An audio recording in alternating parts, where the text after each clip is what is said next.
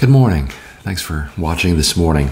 We're going to continue today in Mark's Gospel. And so, if you were with us the last couple of times, you know we've gotten to uh, about chapter, uh, chapter 1, verse 11. And uh, Jesus was baptized by John the Baptist. And as he came out of the water, uh, the Holy Spirit came upon him in the form of a dove or like a dove. And uh, the only time really we see the Holy Spirit portrayed this way is at the baptism of Jesus. But um, when this happens, um, a voice comes from heaven uh, This is my beloved Son in whom I am well pleased. And we see this wonderful picture of the Trinity there present uh, Father speaking from heaven, Holy Spirit alighting upon the Son, uh, and uh, there at this point of baptism. And um, what's interesting is that right after this, uh, something really important for us happens in the life of Jesus, something very instructive for us. And so uh, let's look here as we move into verse 12 of chapter 1 of Mark's Gospel. Uh, where right after uh, verse 11, where the Father speaks from heaven, You're my beloved Son in whom I'm well pleased. Immediately the Spirit drove him into the wilderness, and he was there in the wilderness 40 days, tempted by Satan, and was with the wild beasts, and the angels ministered to him. Now, this is very characteristic of Mark to abbreviate many of the accounts that we see in the other synoptic gospels, speaking of Matthew and Luke, along with Mark. Those three gospels share many similarities, very different from John, which is unique uh, in so much of what he uh, writes about. But here in Mark's gospel, what makes him somewhat unique, even among the synoptics, is the brevity that he uh, tells the stories in.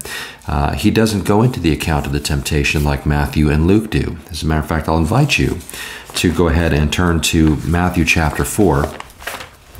It's in Matthew chapter 4 and Luke chapter 4 that we see the more expanded uh, description of this account. And so uh, here in Matthew, I'm going to go ahead and read in verse uh, 1 of chapter 4 just to kind of fill out the account a little bit here, where Jesus was led up by the Spirit into the wilderness to be tempted by the devil. In order to be tempted by the devil, the Holy Spirit led the Son into the wilderness for this purpose. And when he had fasted 40 days and 40 nights, afterward he was hungry uh, which is not just sort of a duh, of course he's hungry, he hasn't eaten for 40 days. No, actually, what's happened here is that he has fasted so long that his body, which has long since exhausted the food within his stomach, uh, is now starting to actually draw from any of the other materials within the body it can in order to survive. In other words, he's not just hungry, he's actually starving, literally starving. And uh, it's at that point that Satan ultimately comes and tempts him. now, again, uh, afterward he was hungry. Verse 3 Now, when the tempter came to him, he said, If you are the Son of God, command these stones to become bread. But he answered and said, It is written, Man shall not live by bread alone, but by every word that proceeds from the mouth of God. And then the devil took him into the holy city and set him on the pinnacle of the temple, and said to him, If you are the Son of God, throw yourself down, for it is written, He shall give his angels charge over you and in his hands they shall bear you up, lest you dash your foot against a stone. Always beware when the devil starts quoting scripture, you know he's not using it correctly. And Jesus points this out when he says to him, It is written again, You shall not tempt the Lord your God. Or put him to a foolish test, as Luke uh, would add there. In uh, verse 8, again, the devil took him up on an exceedingly high mountain and showed him all the kingdoms of the world and their glory. And he said to him, All these things I will give you, if you will fall down and worship me. And then Jesus said to him, Away with you, Satan, for it is written, You shall worship the Lord your God, and him only shall you serve. And the devil left him, and behold, the angels came and ministered to him. And in Luke, uh, he adds the point that Satan was looking for another opportune time uh, to come after Jesus. Uh, and so here we have this account, which probably is somewhat familiar to many. Um, Jesus is in the wilderness, driven there, as Mark says. Uh, and uh, interestingly, how Mark uses the word immediately. Uh, this is a word he uses nine times in chapter one. Uh, the word speaks of this idea of just this quick moving along, and that's very characteristic of Mark in his account of the gospel. Um, but the Holy Spirit leads Jesus or drives Jesus into the desert. That same Holy Spirit that distinguished Jesus as the Son of God, uh, uh, along with the voice from heaven, now drives him into the wilderness where he is to be tempted by Satan. Uh, let me start by just pointing out the fact that um, it was after 40 days of fasting that Satan began to tempt him. Now, it may have been that there were temptations prior, but we don't see that in Scripture. Uh, it says in Mark that he was tempted uh, over those 40 days, whether that means that there were continuous temptations that ultimately culminated in these, or whether it uh, just speaks of the fact that within that 40 days these took place. Uh, not totally clear, but we do know that at uh, the way that Matthew and Luke both record it, um, it's after these 40 days of fasting and praying in the, in the, in the wilderness there, uh, being led there by the Holy Spirit. It's at that point that Jesus becomes tempted, he comes to be tempted by the devil. Uh, in other words, Satan tempted Jesus at his weakest point. Uh, he didn't go out there in the beginning. He went there at the end when Jesus was starving, literally, at a, at a weak point. And, and Satan, of course, prodded at that by uh, that first temptation, uh, telling Jesus, Hey, if you're the Son of God, make these stones become bread. After all, didn't you speak the universe into existence? Isn't this your thing? Turn this, turn this, this stone into bread. Uh, appealing to that flesh need, that, that very legitimate fleshly need. But Jesus would not give in to that, into Satan's temptation. But just recognize this about the devil the devil doesn't play fair.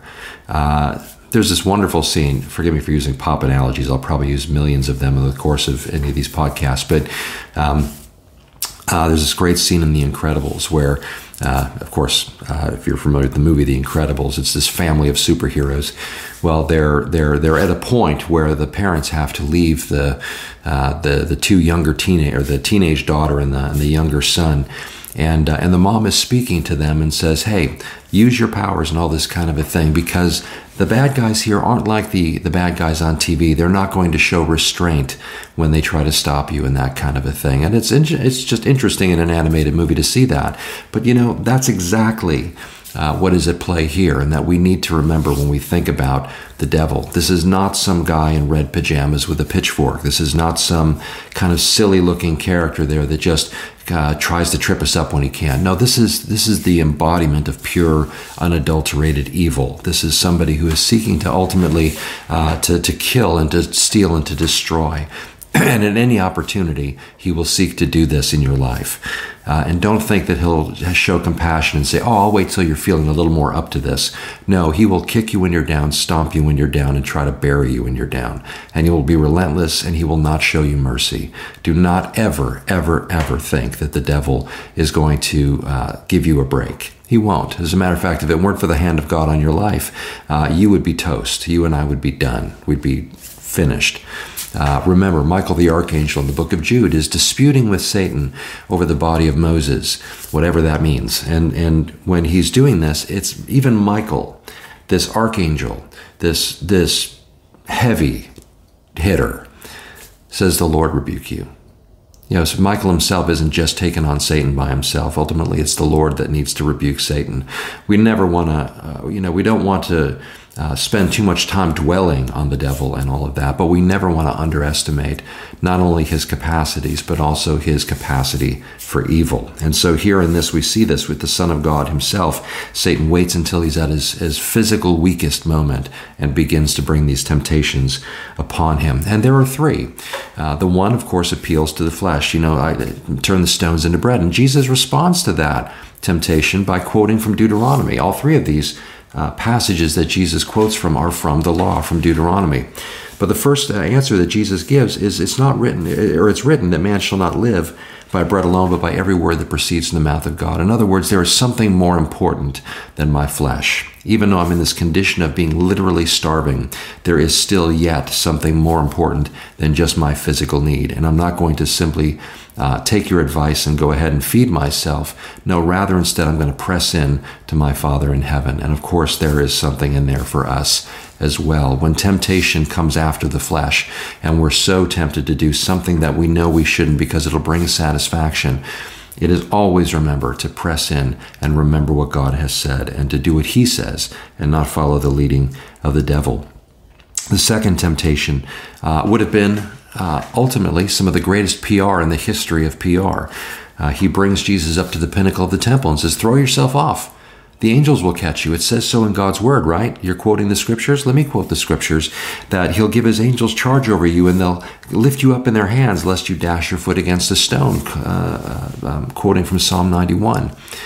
Uh, And so Satan says, throw yourself off the temple. The angels will catch you. Imagine if Jesus did that. And everybody saw angels coming to his rescue to, to, to just set him down gently on the ground after jumping off the temple, uh, the, the, heights of the temple. Um, that would have been some great free advertising. That would have been some great uh, PR work and all that kind of a thing. But Jesus said no. He said, It's also written, You shall not tempt the Lord your God. And again, as Luke says, or put him to a foolish test is the idea. I believe that's how Luke puts it. Um, but the idea here of not foolishly testing God in, in, in those ways. Um, does, does God promise to protect? Sure. Does that mean we should go run out in front of a car and test that? Of course not. Uh, we shouldn't jump off a building assuming that God will circumvent gravity for us. No, that's dumb. We shouldn't do that. We should use wisdom as, as well as walk in faith. Um, but in those moments where God has promised to protect and he decides to demonstrate that protection, sure. But Jesus says we don't put the Lord to a foolish test. Um, now, recognize that Satan knows Scripture too. Now, he uses it in ways that are uh, not the way they were intended. He uses them to twist things, but he does quote Scripture. He knows the Bible, uh, oftentimes, sadly, better than some of God's own children do. Uh, but believe me, he knows the Word. But don't ever be uh, twisted uh, or let your thinking about the truth of God, or in this particular case, that you can somehow see God differently than He is, that He'll just at your beck and call decide to start um, circumventing, you know, His creation in order to just, you know, kind of satisfy your foolish desire for recognition in that. No, no, no, no, no. Jesus says, no, this is wrong. We don't do this. We don't put the Lord to the, your God to a uh, foolish test or to tempt Him. Third time, the devil takes him up to an exceedingly high mountain and shows him all the kingdoms of the world. And he says, If you'll bow down and worship me, I'll give you these things. Now, this may have been the greatest temptation of all, uh, of all three, because in this moment, Satan offers to give Jesus that which Jesus came to buy back. Uh, you remember in the garden, uh, right before the arrest and the cross and all that would follow, uh, and all that would follow that moment, Jesus cries out to the Father in prayer Father, if there's any other way, but nevertheless, not, thy, not my will, but yours be done. Uh, it weighed heavy on Jesus what he was going to physically go through for the sake of paying for the sins of the world, uh, both physically and even spiritually. Just the idea that for a moment there, as he looked into heaven and said, My God, my God, why have you forsaken me? Uh, it wasn't just the physical agony that he endured, but also the, the fact that for the only only moment in all eternity, the Father turns away from the Son. I can't imagine how agonizing that must have been for that fellowship in that moment to somehow, in some way, uh, be severed while Jesus took the sin of the world upon himself and paid for it. Well, here, uh, in an effort, and in doing that, he's ultimately uh, opening the door to all of the restoration that will follow. Well, Satan here offers to give it to him. Here, I'll give it to you. It's all mine. Notice Jesus doesn't dispute that it belongs to Satan at this point. Of course, God is always sovereign. God is always uh, uh, over all things. But in a very real way, this world does belong to the devil. It's influenced heavily by him. By and large, most people in the world are under the sway of the wicked one. And here Satan says, I'll give it to you if you'll worship me. Now, that gives us insight into what Satan is actually after. If you read in uh, Isaiah 14 and Ezekiel 28, uh, it speaks about the character of Satan, the nature of Satan, and, uh, and how he seeks to be like the Most High, and all of these things. Well, here Jesus is being tempted with having sort of a chance to forego the cross and instead just be given the things that he came here ultimately to, to buy back. And, uh, and Jesus will not do it. He will not give in to that. Instead, he says, Away with you, Satan, for it is written, You shall worship the Lord your God, and him only shall you serve. And that is, again, an astounding demonstration of the strength of the Son in that moment of weakness, to be able to still, in that incredible temptation, to be able to have all of those things without all of the things he would go through, uh, was had to be tempting.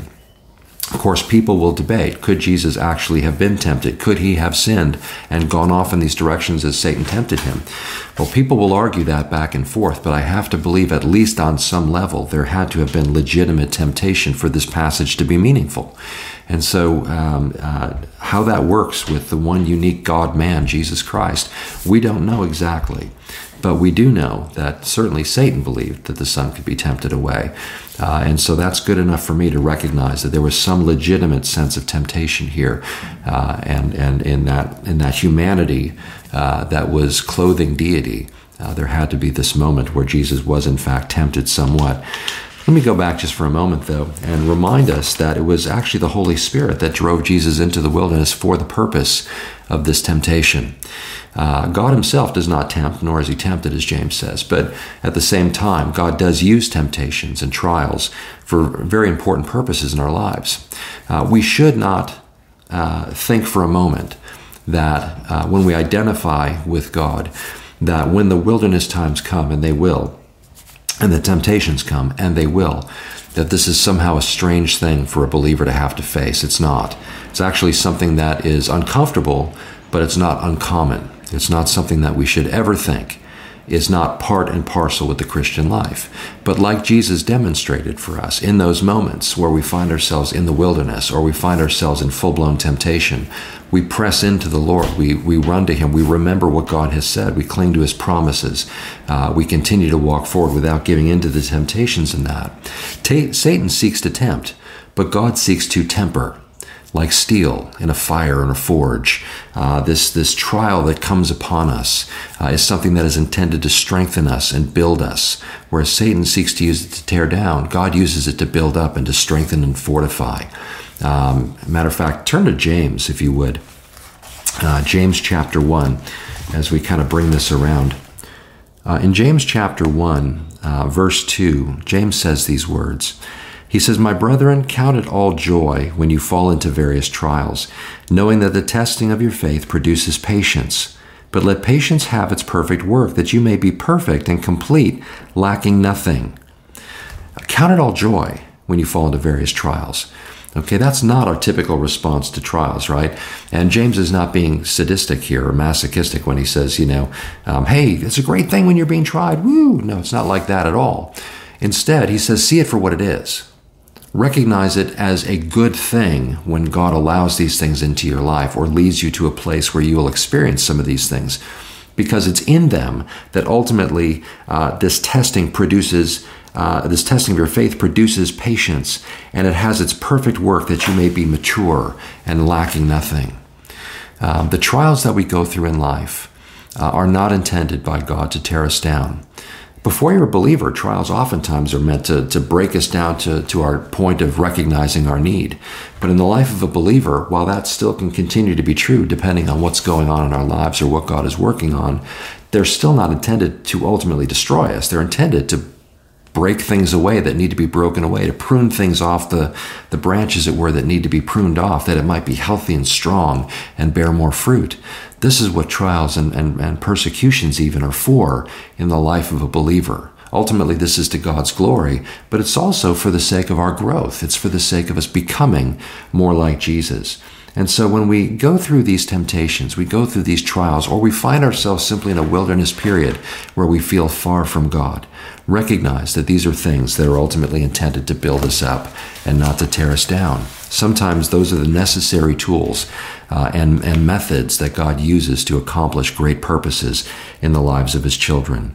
And so after this temptation, back in Mark's Gospel, chapter uh, four, uh, chapter 1, verse 14, it says that now after John was put into prison, Jesus came to Galilee preaching the gospel of the kingdom of God and saying, The time is fulfilled and the kingdom of God is at hand. Repent and believe the gospel. We'll spend more time on those two verses uh, next time, but let me just tie this together and point out the fact that when we identify with God, it is often at that point that He will lead us into a place of testing and tempering uh, in the wilderness and then ultimately set us out into works of ministry. Uh, I think it was Tozer that said that God, when He uses someone greatly first, wounds him deeply. Uh, and that sounds harsh, and it sounds like an odd thing for a for a uh, someone who loved God like Tozer did. Um, but there's something wise about that. This recognition that God brings us to this place of, of utter dependence and brokenness, oftentimes, and then He begins to use us. Uh, Paul would say in Philippians 3 Oh, that I might know him both in the power of his resurrection, but also being conformed to his death. In other words, whatever it takes, I want to know you, Lord. Well, we tie these things together and recognize that God knows the best thing about our relationship with Him is that He brings us into a deeper place in it. And sometimes that means taking us out and experiencing trials and temptations and such in the wilderness, because it's in those places that we draw close to Him, that we learn to draw close to Him, and that ultimately He works in us and then ultimately uh, works through us. And so we're going to stop there for today, and we'll again pick up where Jesus begins his ministry after this uh, next time. But thanks for joining uh, today. Let me go ahead and pray us out, and we pray God goes before you today. Father, thank you for this time in your word. We thank you for the lessons that you teach us as we spend time in it. Uh, Father, there's such richness and, and gain to be uh, to be uh, to be uh, taken in from going through your word verse by verse this way. So help us as we grow as students of it to recognize those benefits and to continue to plumb deeper and deeper. And Father, we pray that you'd watch over us until we meet again. Thank you for your grace and goodness toward us, and we love you and we praise you, and we ask these things in Jesus' name. Amen.